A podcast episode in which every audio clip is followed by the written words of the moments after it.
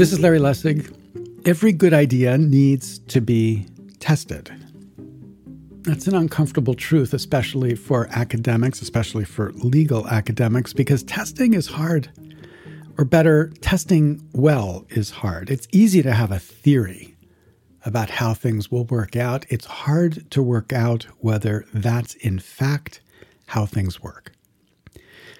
And that's true about even the most obvious ideas like vouchers in particular, or small dollar public funding in general. It's easy to identify the obvious good that would come from, say, small dollar public funding, let's say through matching funds. With matching funds, the government gives a campaign a multiple of the amount the campaign has raised in small dollar contributions. So if the match is six to one, the campaign raises $100, the government would give the campaign another $600. And that means the $100 is actually worth $700 to the campaign.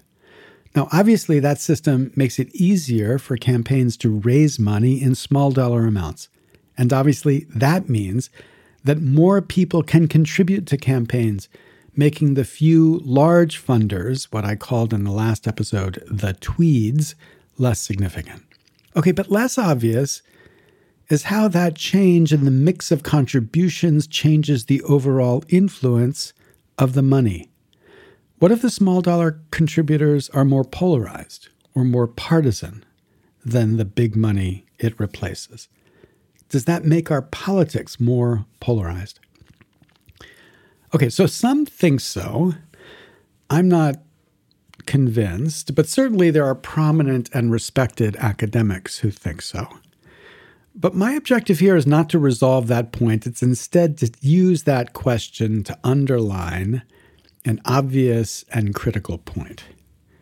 Reform happens within a system, and that system has lots of moving parts, and shifting one part could easily affect others.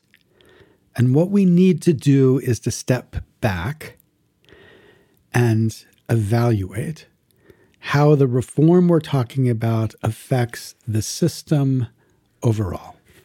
And that's what we need to do with vouchers. Because vouchers are an innovation that has not been tested widely in many different political contexts. So we should begin to see what we have learned from the one important context in which it has been tried, and that's Seattle. By far, the academic who's doing the most to study this carefully is a professor at Stony Brook University, Jennifer Heerwig. Jennifer was a graduate of NYU, bachelor's, master's, and PhD. I met her when she joined the Safra Center to be a postdoc between 2013 and 2014. And since 2014, she's taught at Stony Brook, but she has conducted a very careful, extensive analysis about how the voucher program, which Seattle embraced, has worked, what it's done, what the effect has been on how people participate in the democracy of Seattle. And in this conversation, we'll talk about how vouchers have mattered and what they've done to change the way democracy in Seattle works as a way to think about how they might matter more generally or nationally. Stay tuned.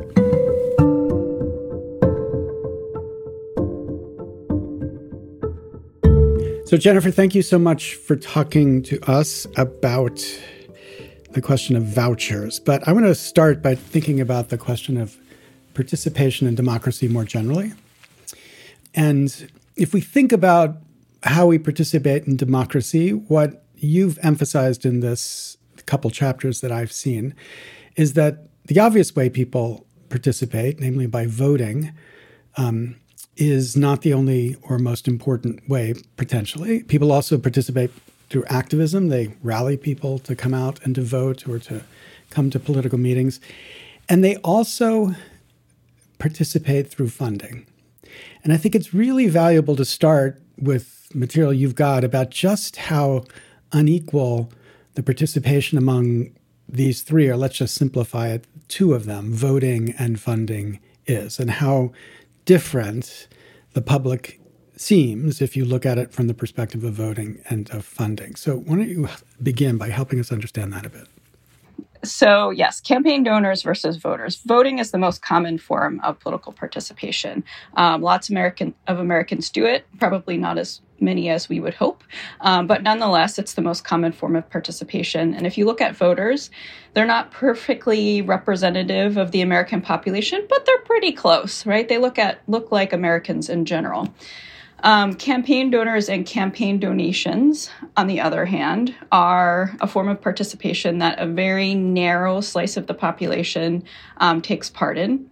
We know that the people who do this form of participation look a lot different than the American population, and they look a lot different from American voters. And this is striking because we know that campaign donations are a really important form of participation, right? It's um, voting is part is participation and it's important, but campaign donations have this added layer of they're not only just participation, they're a form of political influence. Um, and we know from surveys of donors and from uh, interview studies and just anecdotally from folks who have served in Congress that if you're somebody who is making donations all the time, you're making big donations, you have a kind of level of access and, and leverage that ordinary voters don't, that I don't as a constituent who refuses to give money. Um, and it, it, creates all kinds of uh, gaping kind of inequalities in the political system. Um, and I think one of the things that I always try to emphasize to folks who don't study this is just how tiny the population of donors is, right? I think that folks think because small donations have become more common that it's it's a huge slice of the American population. And it's true that more Americans have been making small donations. But if you look at people who are making significant donations that are really really matter to campaigns, it's one percent of the population of the adult population, um, and in some contexts even less than that. Um, so it's a very it's a minority form of participation, and it's a really important one. Yeah. So you quote uh, the Center for Responsive Politics in 2022, which said that in 2018, 0.47%, so that's less than 1%, less than one half of 1% of the American population gave $200 or more to federal political committees. And that constituted 71% of total funds raised by those committees. Um, and to emphasize your point about small dollars, you say, quote, candidates receive a paltry 10% of their funds from small donors and over 50% from larger donors, giving more than $200. So, this gap, as you put it, is quite pronounced.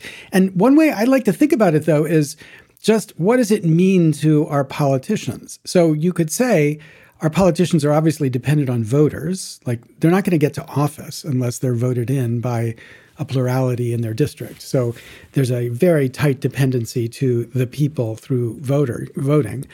But they're also not going to get to office unless they raise money. They're dependent on funders. Um, and the interaction between those two dependencies is quite perverse because obviously, if you got to please the funders just to be a candidate, the funders have already filtered out a whole bunch of people who, you know, just can't be candidates um, because they're not going to raise the money or the big money that they need to get in. So this dual dependency is incredibly distortive because of uh, these two ways in which people represent, and and that makes really important the contribution that you're, you know, talking about. We're going to get to in a second of this different way of funding campaigns because in principle that can reduce that gap. Um, but let's that's getting ahead of the story a bit. Um, okay, so so we have these different ways of participating. The one very important way we're going to focus on now is is funding campaigns. We have a system of private funding, and uh, that private funding we've already you you have this nice word that donorate um, meaning the people who are donating, donating, the donorate are not representative of the people. We get it. And you also talk about access. So how do we know how uh, how it matters to access? Yeah. This is one of my favorite uh, kind of talking points when I teach this to my undergraduates, um, because now uh, we rarely in social science have evidence that comes in, in many different forms and shows the same thing. Um, and in terms of contributions buying access, now we have that kind of layered knowledge um, information about uh, how contributions buy access. So, one way we know is as I said, interview studies that sociologists have been doing for a long time, talking to folks who run, let's say, political action committees, talking to political candidates, um, and they will tell you, um, quite frankly, like, look, I talk to my donors more often, right? Um, and they can be pretty frank. We also know it from surveys um, of political donors that uh, donors who are um, more active, they give uh, more frequently over time, are more likely to say, Yeah, I, I know my representative, I know my senator, of course. Why do you think I'm giving money? Um, and then the final way that we know um, about this relationship, and this is kind of the, the gold standard in social science today, um, is through a, a, randomized experiment of representatives. Um, these two very enterprising researchers uh, sent out I believe it was email solicitations asking members of Congress, like, hey, can I talk to you about a, it was a very particular issue. In one solicitation, they were uh, framed as donors, and in another, they were framed as constituents. And what do you know? In the donor con- condition, we get much higher rates of access to chiefs of staff, the actual representative, and just staff in the in the representative's uh, office down the line.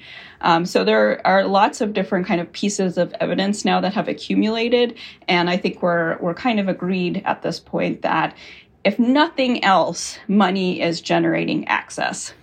Yeah, much more. Uh, you you say actually five times more likely to offer a meeting with senior staff than to a non-donating consti- donating constituent, which obviously is the game then, especially if you're in a business, an industry that requires ongoing relationships with the government. You got to buy it, you got to buy access. Um, and once again, that emphasizes the deep inequality in the way in which the system actually manifests representativeness inside of the system. Now, we have in our private funding system um, a number of different ways in which candidates raise money. So, what are the big ones that you think are most significant here? um, it changes. It changes by the day. but hmm. um, at the, the moment, um, for a long time, it's been individual donations. Individual donors are really the heart of the the money that candidates themselves um, are getting for their campaigns. And in particular, even though we hear lots and lots about small donors, who, which again are important and have become more important, um, it's really these donors who are giving larger amounts of money over $200, which we call itemized contributions. They are like the lifeblood of the federal system.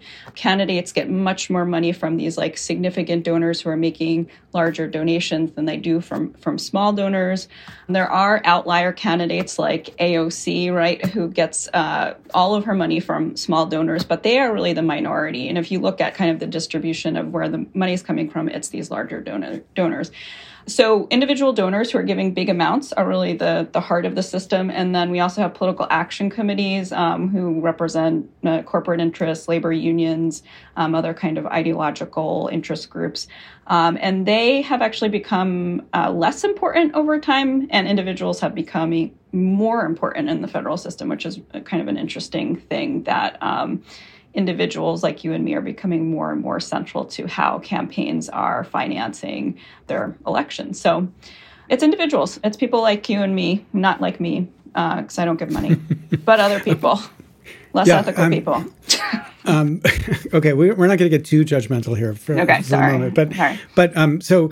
Uh, and what's significant about the difference between them is that there's been a lot of work trying to measure uh, the kind of influence the different types of donations represent. Um, and one interesting counterintuitive fact is that the PAC donations, mainly from corporations, but as you say, labor unions also do PAC uh, donations, are the more centrist or the more moderate uh, influence in the political system. Small donors, uh, there's a lot of growth in um, extreme small donors. Um, these are people more typically engaged. It's it's hard to measure. I think large donors directly. I don't really know much work about that. But all of these are people who are giving money to a candidate directly. That's not necessarily the most important in many races uh, political money that there is, right? So in addition to that, what is the other? What are the other big players in like campaign money? Yeah. Well, post Citizens United, it's now super PACs. Um, there was a kind of a murky period um, in the early 2000s where there were other kind of dark money nonprofit groups that were playing a role. Um, now it's really these independent expenditure only committees that have come on the scene. And essentially, these are political committees that can accept unlimited contributions, not only from individuals, which there are a lot of billionaires running around who like to do this, um, but also from corporations. Um, and that, that was kind of the, the crux of the Citizens United decision was giving corporations the right to also make these kinds of um, ind- independent expenditures. Um, so now, if you look at competitive races and national elections, uh, no surprise, you see a lot of super PAC um, activity there. Um, they are financed by very, very large donations. We're talking millions and millions of dollars that are coming from, let's say, single individuals or from single corporate entities, although lot less so than individuals. Um, and in some cases, they actually swamp the spending of the candidate campaign itself. Um, which is kind of fascinating. Uh, the asterisk there is that super PACs are um, at least nominally uncoordinated uh, uh, campaigns, so they're not they're not supposed to coordinate their activity with with candidate campaigns. We know that that's that's not actually how it plays out, but um, letter of the law is that they are uncoordinated. They are doing these things independent of a candidate's actual campaign. Yeah, the things that they're doing that have to be independent is the uh, expenditures. They're not allowed to coordinate right. their messaging. but in fact, they do lots of, of. Yeah, oh, they yes. can do lots of coordinating of fundraising. They can do. They can have the candidate show up at a fundraising event where they raise millions of dollars, unlimited contributions. So the line is very murky. Um, but there's a kind of uh, important qualification that people listening to this series will kind of be obs- uh, have heard me focus on obsessively between Citizens United and a case by the DC Circuit a couple months afterwards called Speech Now. Because all Citizens United says is yes, if you're spending independently, you can spend unlimited amounts of money. Corporations, unions, adding on to what Buckley had said in 1976, individuals. Then it made sense that uh, political action committees that were independent could also spend unlimited amounts of money, but that left open the question: How do they raise their money?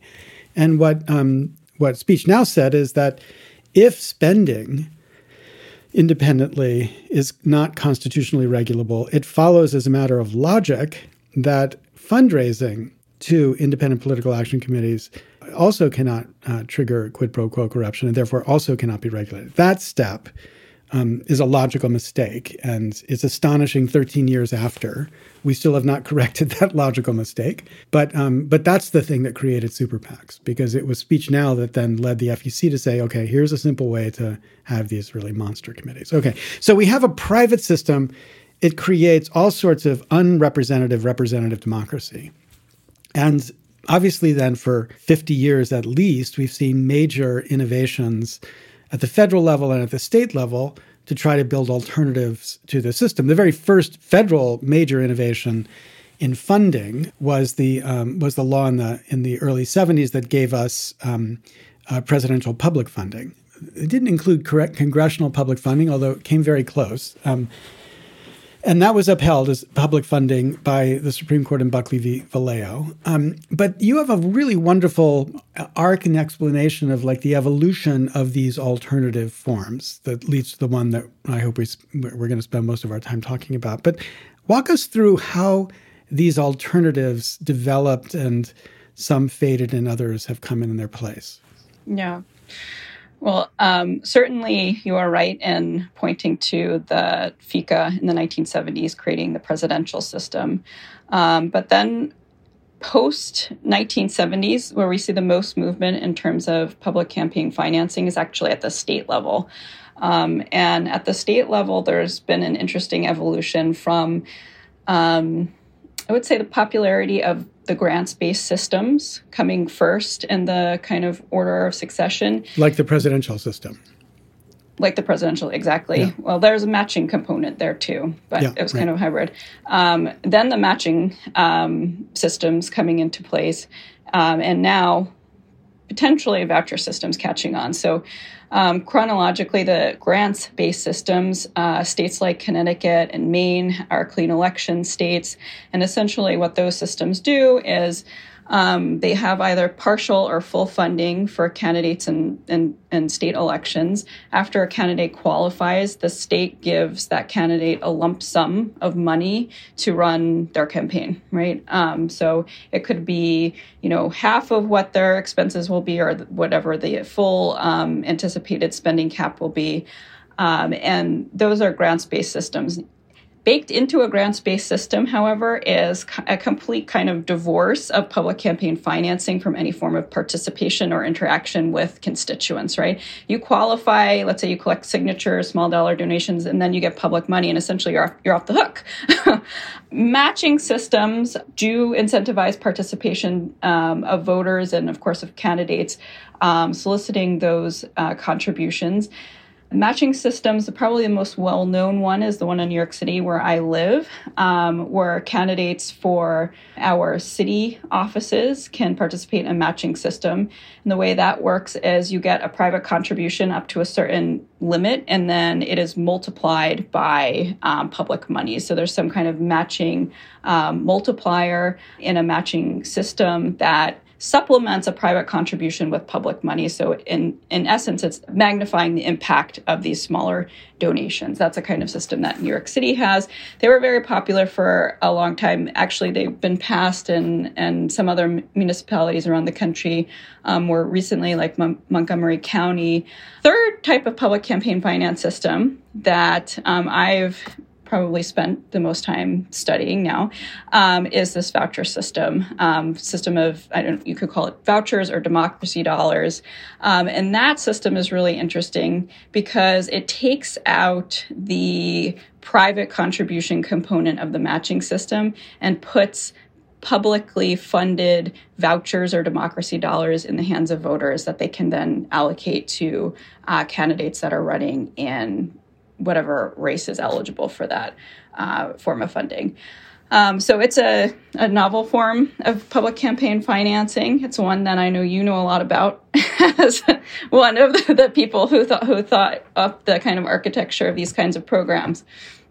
Okay, but let's and we're going to talk about that right now. But let's just make sure we understand uh, the relationship between um, what vouchers might be and and at least matching funds. I think your point about clean elections is exactly right. It doesn't require any participation. The other big vulnerability to clean elections has is that it depends mm. upon ongoing desire of the legislature to fund it at the level necessary. Yes. So, yes. Connecticut, I, I've spoken to legislators. I went and spoke to a bunch of Democratic legislators there, legislators there, and they love the system because it basically means at a certain point they stop fundraising and nobody right. really likes to be fundraising. Yeah. But the problem is that they don't fund enough, so they increasingly depend on outside funding or people have to opt out of the system just to be able to be competitive.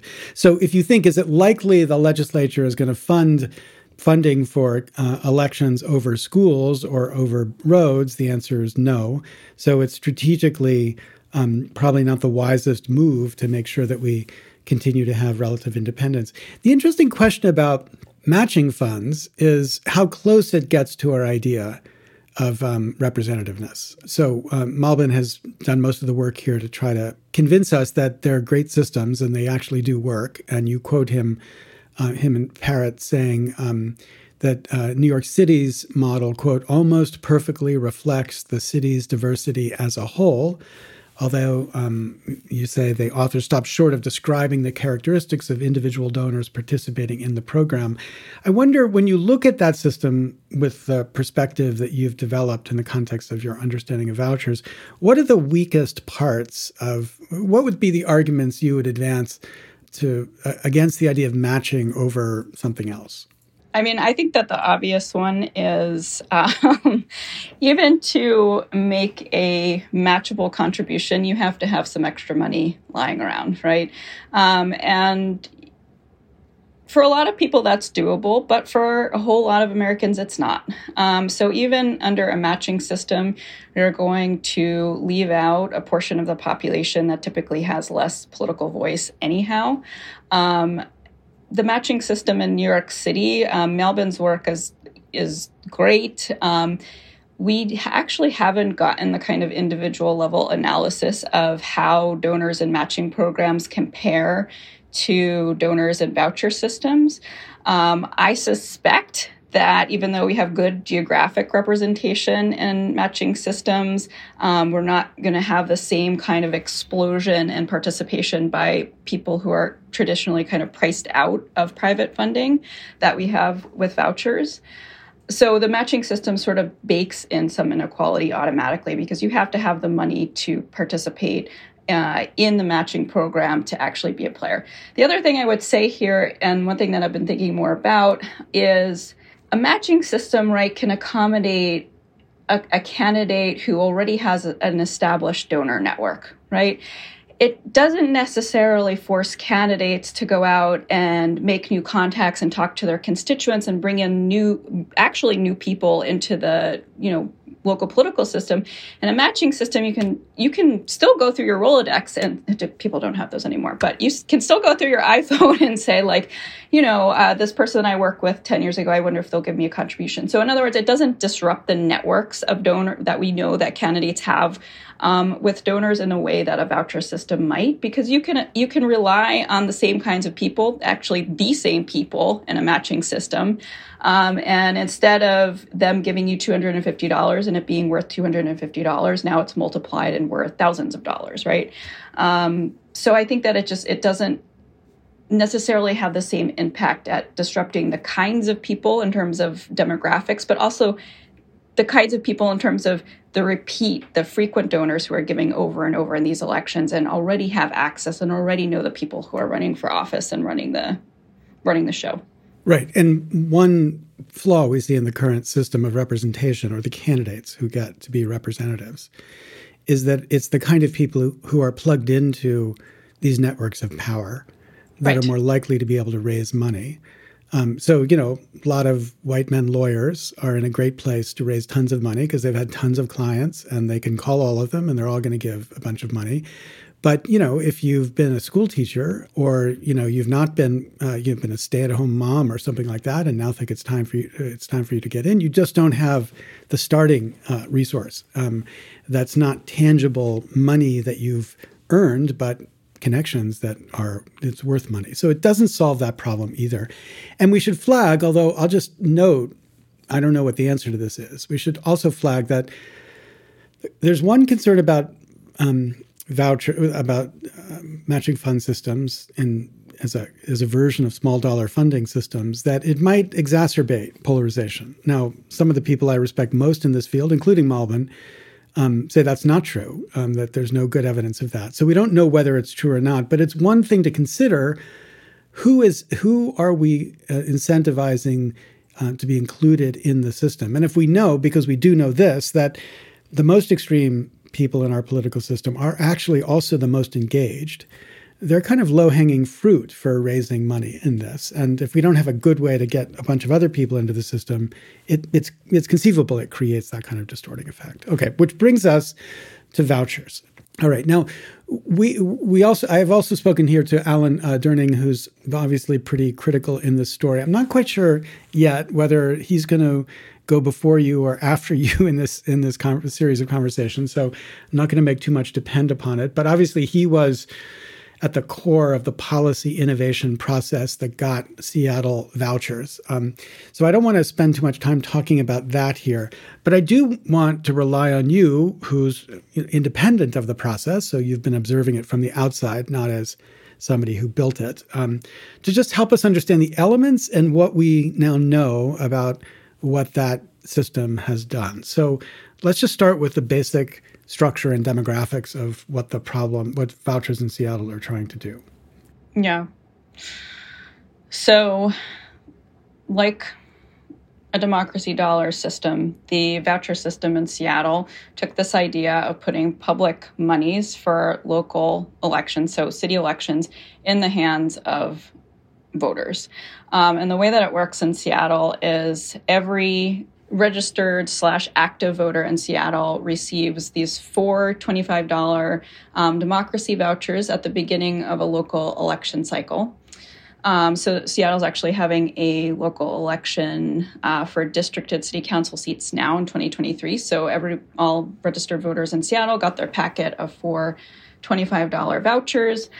Um, and the hope of the program is that by giving people this money that they can use to uh, support local candidates running for city council, city attorney, and mayor now, um, that the program will uh, increase participation in campaign funding, um, number one.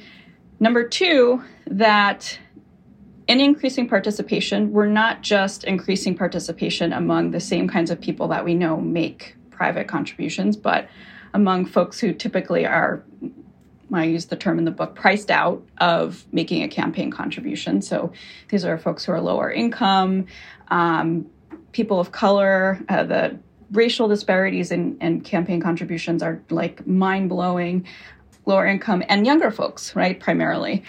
Um, and so the hope was not only that we're going to increase participation, we're going to increase participation among people who typically don't have a voice in this form of participation. Um, and then as kind of a ancillary benefit or effect of the program, right? These public money should allow people without this law long list of contacts from, you know, being a white lawyer um, to run for, for office, for local office. So it's going to make um, the candidate pool wider. It's going to make the candidate pool more diverse. And at the same time, it's also going to widen the field of people who are financing elections. And down the line, they're only, um, I guess this is the fourth cycle that they're using the program.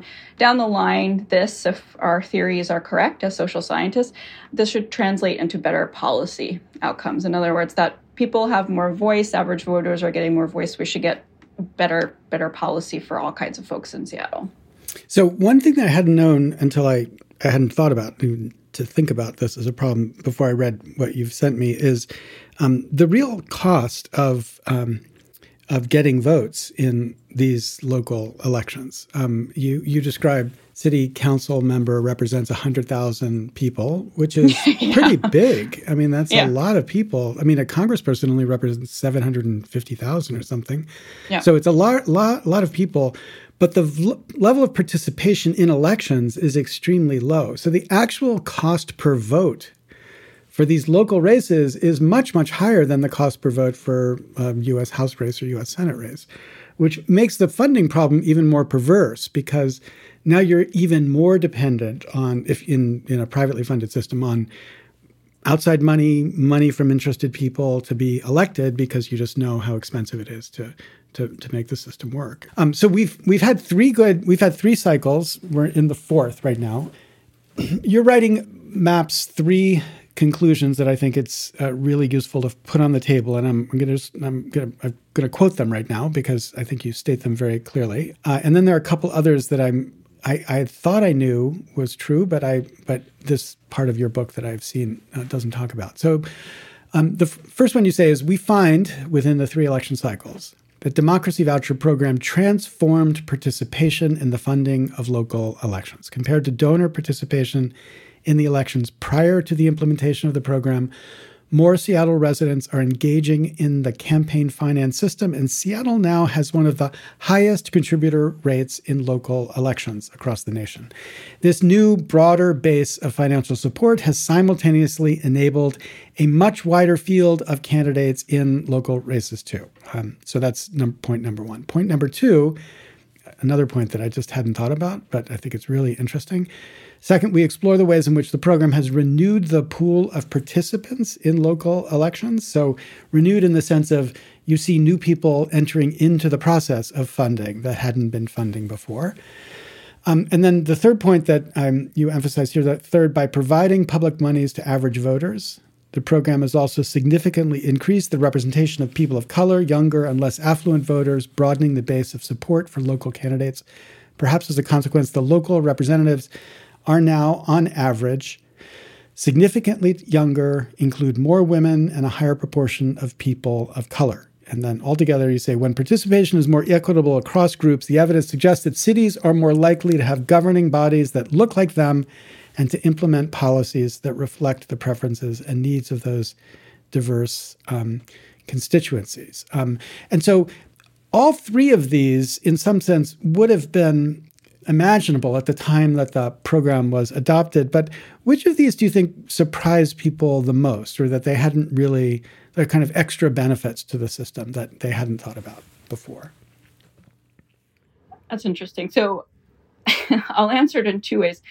Um, when you talk to, to just like average folks about the program, the, the thing, the single fact that people really kind of glom onto in a way that I always find surprising is just the explosion in participation.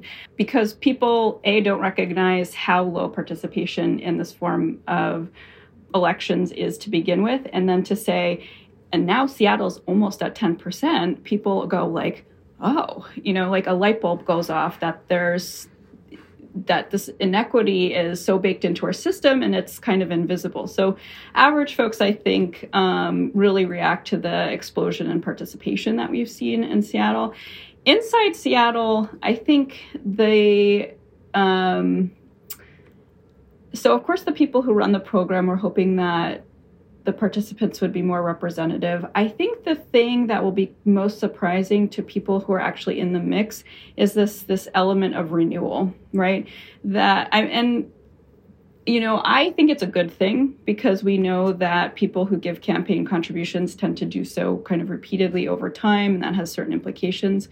It could also look at, you know, half uh, glass half full, half empty the, the kind of downside of this is that um, every election cycle, what we're seeing in Seattle is that the people who are using vouchers are new, right? So people give their vouchers in one cycle and then perhaps they don't participate again. Now, of course, we're only four cycles in, so this will change as the program matures.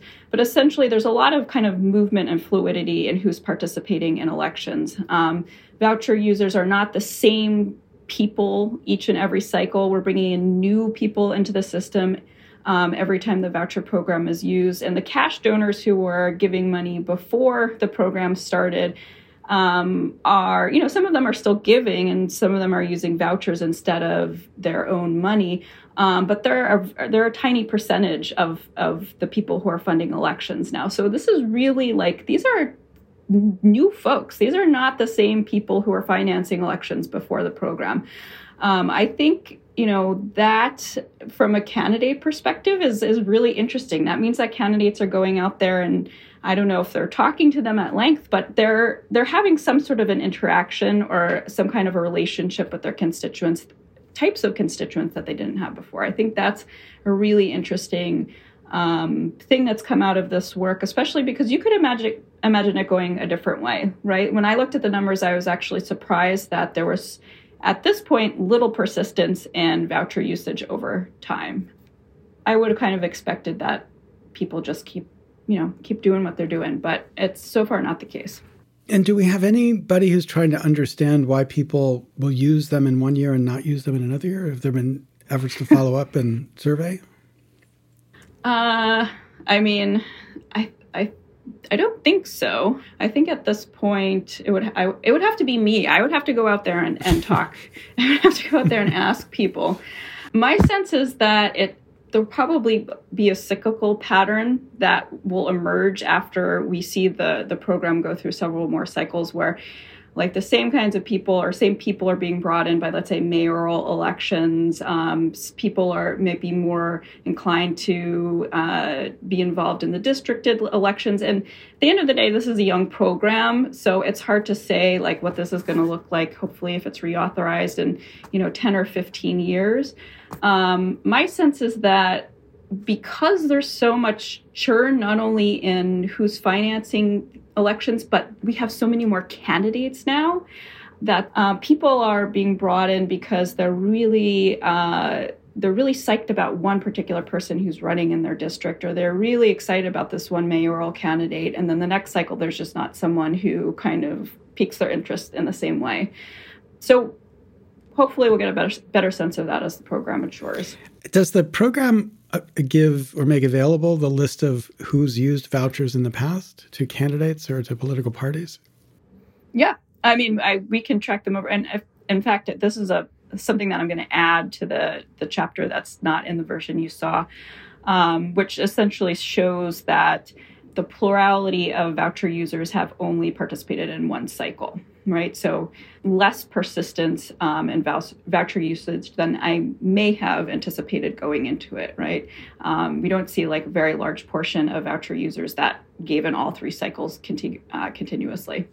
Right, but I mean, so does the Democratic Party have access to a list of who used vouchers? Yeah, it's all publicly re- available. And so yeah. they have a way to reach out to them and say, "You funded last time, make sure you yeah. fund again." Um, but they haven't done that.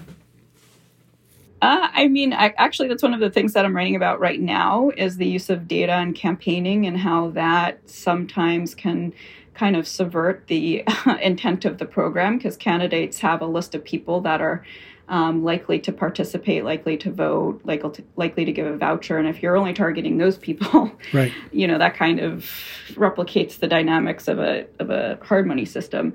Um, so I assume that they are doing that. Um, why we're not seeing more persistence yet, again, is I think is has to do with the kinds of uh, right. So the fir- the first round of the program was featured these two at-large city council seats, and the city attorney mayor was not included in the first cycle. And then 2019 was districted elections, which I don't know. I think people are probably not as broadly excited about districted elections as the city races. Um, so it may just have to do with like the, the kinds of offices that were mm-hmm. up. Another thing you you note, and I hadn't recognized this at all, is that um, the city actually sets a budget amount for the amount of money they will give which is a cap to the number of vouchers that could be used. So in principle, you could like attract many more vouchers than you could get money because it goes above the budget. What how how often have they gotten close or have they ever like had to block the amount of money they were going to give because they exceeded the budget amount? They, they have it, they have. actually so i'm this is another thing i'm writing about um, currently in the uh, final chapter of the book which kind of talks about the practical and legal challenges of the program. And one of the kind of central challenges of any campaign public campaign finance program is balancing costs, right? And in Seattle, they made this design choice that unlike the kind of programs that um, you and others had envisioned, where voters get vouchers and then essentially as many vouchers as you can collect is the amount of money you can raise for your campaign. Um, in Seattle, there's a hard spending cap. Once you qualify for the program, you accept these spending limits for an office, right? So after that spending cap, even if somebody allocates their voucher to you, you don't get to redeem that money. Um, in 2017, I was just writing this, so I have it fresh in my head. Um, about it was like almost 30% of the vouchers that were used in that cycle were were allocated to candidates that had already maxed out and therefore were never redeemed. So it's a it's a at least in 2017 it was a significant portion of the kind of participation, um, and it, and it creates raises questions about whether or not that can be kind of demotivating for folks. Um, whether the spending cap should be higher, whether there should be spending caps at all, all kinds of uh, kind of practical challenges and questions around how these spending caps relate to voter participation in the program. Okay, but uh, I'm now seeing there's actually two separate questions of caps that I hadn't hadn't distinguished in the question. So so candidates have a spending cap. They agree they're only going to spend a certain amount of money, and so it doesn't make sense to raise money beyond that. But but the city also has a certain amount of money that they um, oh, I see. Yes. Yeah. So have they yeah. ever like has there ever been more vouchers than the city has decided to spend? No, that has not okay. happened yet. They have not run out of money. yeah. Okay. Uh, which is good. Um, yeah. yeah. Yeah. Okay, so that's actually a less um, troubling problem because maybe you just want to reduce spending. Maybe like the problem, yeah. one of the problems you see in politics is too much spending. I, it's not my problem, but I understand how people could see that. Um, okay, the other thing that's really interesting is whether there's uh, information about how the practice of collecting vouchers has changed. One challenge to that is that, uh, as you've described, there's been different offices in the three cycles, so we don't have consistent pattern. But one would expect that candidates would get to be good at thinking about the kinds of activities that um, are likely to have people turn out and give them vouchers. So block parties or dances, I don't know, you know, all these things you described that they can do. Is there evidence that you know that each cycle we have kind of experts who come in and say i have a strategy to collect the most vouchers and here's what it would be so unfortunately i haven't been able to do the kind of systematic candidate survey that i would like to do to answer that question uh, i have interviewed a, um, a good a good number of candidates at this point and i can tell you that their the strategies are quite varied. Um, there's a lot of what you would anticipate and what you would hope from the program, like I'm going to throw a block party, I'm going to have a, a, barbecue at my house, and you can come and give me your vouchers. There's social media solicitations that folks use. Um, and then there's also a good deal of what we call data driven campaigning, where candidates are using some kind of voter list, voter file to target uh, voters, voucher users who are likely to be kind of um, ideologically sympathetic to them and actually use give them their vouchers. So it's a mix. I don't know the precise percentages. I know that there's you know lots of anecdotal evidence from people in Seattle who say like, yeah, I had candidates knocking on my door, and I've never seen a city council candidate before in my life. Um, so that's kind of like heartwarming.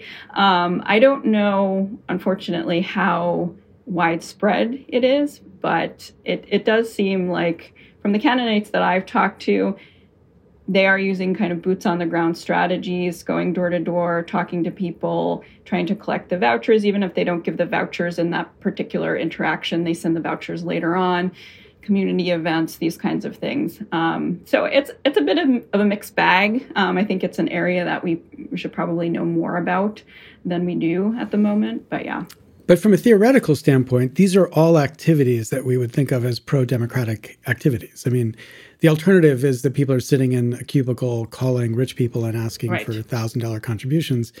Now, if they're out there door to door in block parties with you know everybody in their district equally like a poor area of their district is just as valuable as a rich area of the district maybe more because the likelihood they're going to come across somebody willing to give up their vouchers could be higher. Um, so so it's pro-democratic in this representative sense and so independent of the funding mechanism this this is a this is an important uh, uh, outcome.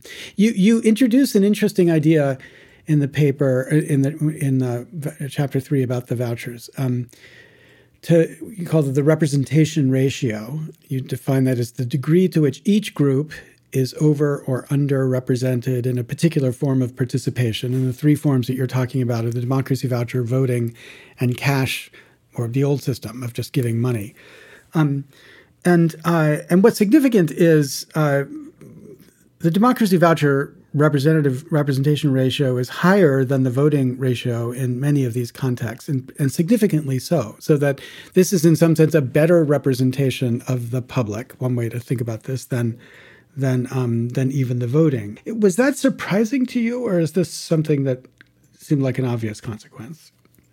it didn't seem like an obvious consequence. In fact, um, so you're exactly right. And uh, as in particular, 2021, we saw um, this somewhat strange thing happen where democracy voucher users actually had higher shares of, let's say, um, younger folks, higher shares of lower income folks than even people voting in the election that cycle. And I I did find it surprising, and I think my hypothesis here is that what's going on is that folks are perhaps using their vouchers in the primary because they're really excited about a candidate. They maybe gotten contacted by them. They've had some kind of interaction, perhaps, um, and they use their vouchers. That candidate doesn't advance to the general, and they decide not to vote. Could go something like that. Um, but I think that it was surprising because it suggests that there's some element of the voucher program that is getting people more excited or engaged than whatever is happening in the general election. And I, and I think that has to be the kinds of candidates that are available to them in the primary. Seattle, I should know this. Does Seattle have a mail-in voting, or is that that's Oregon, not not Washington? Yeah, no, Washington does. Yes, they oh, it vote does. by mail. Mm-hmm. Okay, so yeah. so everybody votes by mail. They do. Okay. So, one reason there could have been a difference, but it doesn't sound like this would be a reason, is that it might be hard to participate on a particular day but easier to participate over months, uh, which is what the democracy voucher would give you a chance for. But I guess if you can vote for a month, then that's not going to be a good distinction between them. It is yeah. interesting. It was surprising to me it had this kind of effect.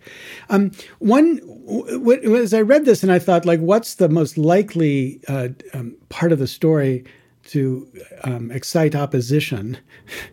um, you know, this isn't a reason I would oppose democracy vouchers, or I think any pro democratic, pro small d democratic person would oppose democracy vouchers, but the people in power might oppose it. Um, there's a pretty dramatic effect on incumbency, right? Um, uh, you saw a lot of turnover in candidates in incumbency.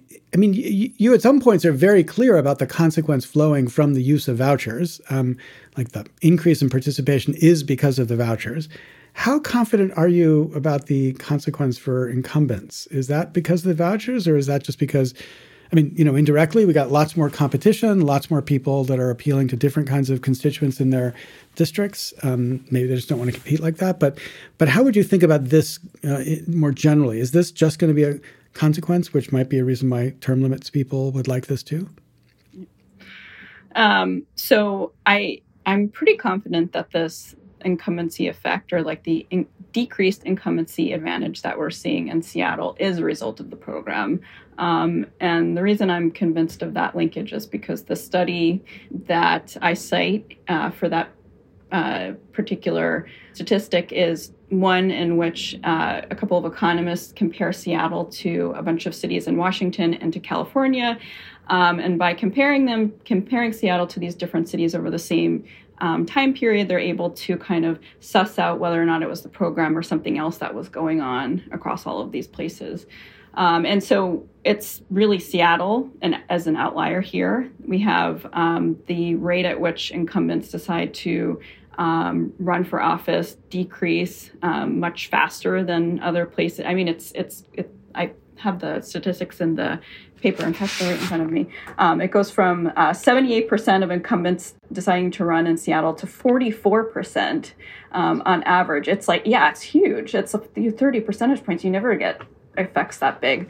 Will this play out if this program becomes portable? That in it, in essence, it becomes um, you know some some people have framed public campaign financing as like an incumbent protection program and the voucher program seems to really not be that i think it might um, i think it's likely to because it, it it enables all kinds of people to run for local office um, and there are ma- there are just many more candidates now and many more quality challengers who are making it into the general election and giving incumbents a run for their money literally so yeah, I think it's a good thing overall. There's more competition. We're bringing in more people as candidates, but uh, the powers that be, uh, when we're talking about like this program potentially making its way to other municipalities, are going to see this and think, you know, well, I don't want to public campaign finance system that's going to make it harder for me to you know win re-election. I want the matching program or something like that.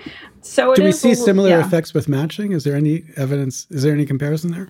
Um, so i know folks are working on it. Uh, we don't have direct comparisons now. Um, my guess is that we're not going to see the same kind of it, maybe not effect sizes like we do with the voucher program um, and and because of this like network effect that we've already talked about with the with the voucher program. Mm-hmm. Um, and, and, then one final bit, just reporting on what's happened. Um, uh, it's been a pretty significant effect in the people, the actual candidates who win, or at least the actual candidates who win are significantly different from what they were before the voucher system, whether it's because of the voucher system or not. And the two categories that are pretty significant, you say the program is associated with large increases of the percentage of people of color and women among winning, winning candidates in Seattle, and a substantial decrease in the age of the average winning candidate. So we're getting younger, more diverse candidates, or as we said at the very top, a picture that's more accurately representative of the actual public than was produced in the older system. Um, again, very pro democratic. Okay, I want to talk uh, just at the end here a little bit about um, some questions and where we're going from here. In Seattle, do we see a growing organized opposition? I mean, I know there was a constitutional opposition, which I was part of the litigation to try to defend the uh, voucher system uh, organized by right wing libertarian think tank. And but beyond that, do you see like politicians beginning to say, "Let's abolish the voucher system because it's welfare for politicians" or something like that?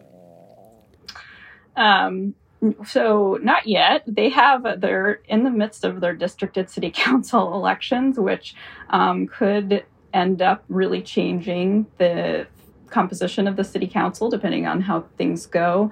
Um, Seattle is in the midst of varied crises that are common to major cities across the U.S. right now. So. Housing affordability and homelessness and the drug crisis, um, and so the city council candidates this election cycle are very are very focused on these issues. Um, and that's important because I think that what we know from other public campaign finance systems is that when times are tough, when budgets are tight, the thing that looks the most um, kind of superfluous is the public campaign finance system, right? Why do we need to fund democracy? Let's fund schools, right? Why do we need to fund elections? Why we need to fund roads or whatever? Um, so it becomes kind of a surplus budget item. And I think with the kind of tenor of of the debates are, that are going on in Seattle right now, there's might we might end up having a council that's less uh, pro democracy vouchers, although they're almost all using the program. So um, the candidates this cycle. Um, but it will be interesting to see how that plays out because they, Seattle does have a number of issues, big citywide issues that they have to deal with. Um, outside of that, I have not seen or heard of any organized opposition. The organized opposition that had, uh, well, okay, I'll take it back. The um, Chamber of Commerce in in Seattle has been uh, doing some polling, and they, they haven't been active in the uh, they were not as active in the 2020, 2021 election. It will be interesting to see if they decide to um, take a stance when the program comes up for reauthorization in the next year or two. I haven't heard of anything very organized, but it's possible that they have something in the works. Mm-hmm. Yeah, it's hard to see what the campaign message would be um, because all the things they would be defending and all the things they would be attacking would seem to be consonant with democracy. Um, but anyway, that'll be interesting to see if it happens. One question that these chapters didn't address, but which you teased me with in this in the sense of making me extremely excited um, about. Um, was the idea that we saw evidence that people who used vouchers actually voted more, that turnout was higher. Mm. Um, is that mm-hmm. something that the data uh, bear uh, bears out? so this is like the the million dollar question and everybody wants to know the answer and essentially like from a methodological standpoint it's basically impossible to answer without some buy-in from some we need some randomization essentially and it's it's very it's hard to get that when program administrators are committed to equity that said we've my co-author and I have run many regressions um, looking at the relationship between voucher usage and voting, and in a model where you have voucher usage usage as a predictor of voting in the general, voucher usage is a very significant predictor of voting, um, above and beyond all of the other things we know will predict voting, like race, class, gender, blah blah blah.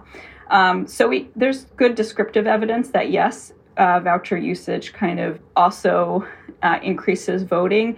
Having a really kind of cohesive causal story about that is going to be hard to pull together, but I, I think there's there might be a relationship there.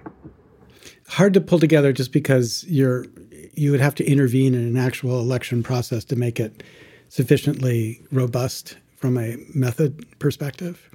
Right. So what I mean, what we would really want to do ideally, and we tried to convince the people in Seattle to let us do this, and they laughed at us.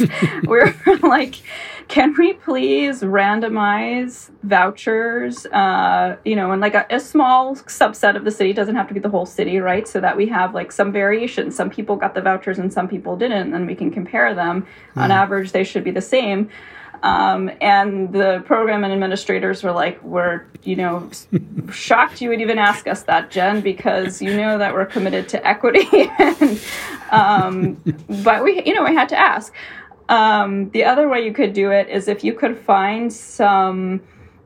Uh, let's say random way to increase voucher usage among so you could somehow randomly incentivize voucher usage um, and actually get uh, some effect there, then you could identify the effect of voucher usage on voting. Um, but that would require like a, a big field, a randomized field experiment that so far nobody's given me money for. Again, got to go back and do this, the interviews and the and the experiment. But um, thus far, we haven't. We don't have the kind of uh, infrastructure to do something like that. Mm-hmm. Okay, so vouchers happened in Seattle. Um, Oakland just voted for vouchers. Uh, LA is considering it. Where where do you think it's going to happen next? I mean, I'm I'm optimistic about LA actually making a move. I will say I don't know if you've been following Oakland, um, but this this kind of public campaign financing is a political football thing happened there. The mayor kind of gutted the program um, in the budget um, so it's now kind of on hold because the the mayor's budget just didn't have any funding for the program, so it's not going to be um, rolled out uh, in 2024 as anticipated, unfortunately. Um, so we'll have to see if they come up with the the money for that. Um, in the future. I will say broadly, um, I don't know of any other places considering it right now outside of, Oak, I mean, municipalities outside of Oakland, LA and San Diego County, but I think that uh, for better or worse, the most momentum for the program is at the is at the local level. So city and county governments are the ones that are kind of really seriously considering this. I haven't heard uh, recently of any um, organized efforts at like a statewide program or you know the national national program seems to be off the table for the moment. Right. Um, although John Sarbanes, who has been the architect of so much reform in the, for the uh, for the People Act, uh, which included matching funds, but I was excited to see that he also included a pilot program for vouchers in that system. If you, you know, were talking to John Sarbanes, I could channel you know, Jen to, to Sarbanes, Jen to John. Um, um, uh, what would you say to him about what that voucher program part pilot should look like, and whether he should just dump the um, the matching fund and and go full force for the vouchers? I mean, those are those are two separate, very different questions. Mm-hmm. I think, um, you know, I'm currently of the opinion that any form of public campaign financing program is better than none. And so I would take matching relative to nothing. Uh, I do think vouchers are probably going to turn out to have better kind of pro democratic outcomes than the matching systems. I that's my hunch. Um, what would I tell uh, Sarbanes? I would say, you know, we can we can start small and demonstrate the efficacy of this program if you know, a couple of things have to happen. First of all, the voucher pilot has to be funded at a level that makes it realistic for candidates to buy into it. Um, so if you know if they were going to do it, if they wanted to do it in a particular um, state context, that would be a great way to kind of demonstrate the the efficacy of the program. We would need to know like how much do races for house on average cost in the state. So let's you know don't pick Alaska, um, and and then try to get something up and running. And I think you know that would be kind of a compelling demonstration of what the program can do because Seattle is at the end of the day it's not very diverse um, and it hasn't been tried in a place that is like really truly very kind of racially economically diverse um, and I think that it could potentially be a game game changer for participation in a place where it has the power to like grow in, in that way.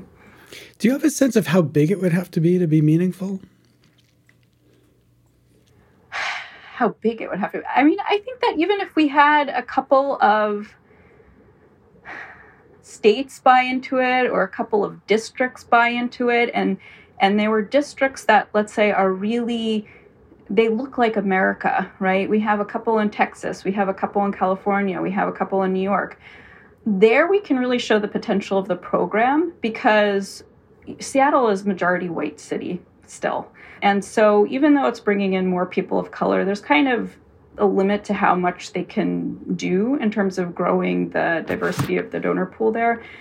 If we look at a place like New York or San Francisco, there might be more opportunities to bring in folks who are really just traditionally kind of excluded from that system. Seattle's also a pretty wealthy city on average um, compared to other places.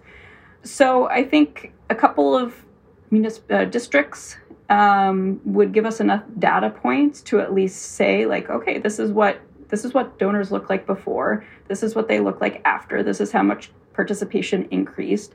And this is how much it cost right? And if you are a pro-democratic elected official i think it, that should be compelling. I you know it's not always not compelling for everyone anymore. Yeah that would be a wonderful experiment to see launched Jennifer, thank you so much for talking to us, and uh, and especially thank you for your work. I feel like, you know, a deadbeat dad who like planted a seed of this idea many many years ago, and, and then have just gone on, and then I get to come back and see a whole forest has grown, and this is really wonderful. uh, it's really fantastic that you've helped people understand um, the strengths and some of the weaknesses that um, might help guide reform. So thank you. Thank you for having me. Has been really fun.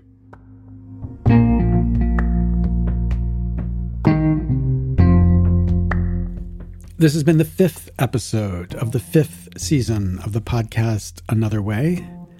These podcasts, produced by Equal Citizens, are made by Josh Elstro of Elstro Productions. You can find more about Equal Citizens at equalcitizens.us. Give us your thoughts, your feedback, and if you must, give us your money. It's okay, we'll take it. Just click the red button on the donate page of equalcitizens.us, and you can assure we have the resources we need to continue to make these podcasts possible. Thanks for listening. Stay tuned for episode six, another episode in the overturned tables part of this conversation and engaging with Nick Stephanopoulos about the theory of representativeness more generally.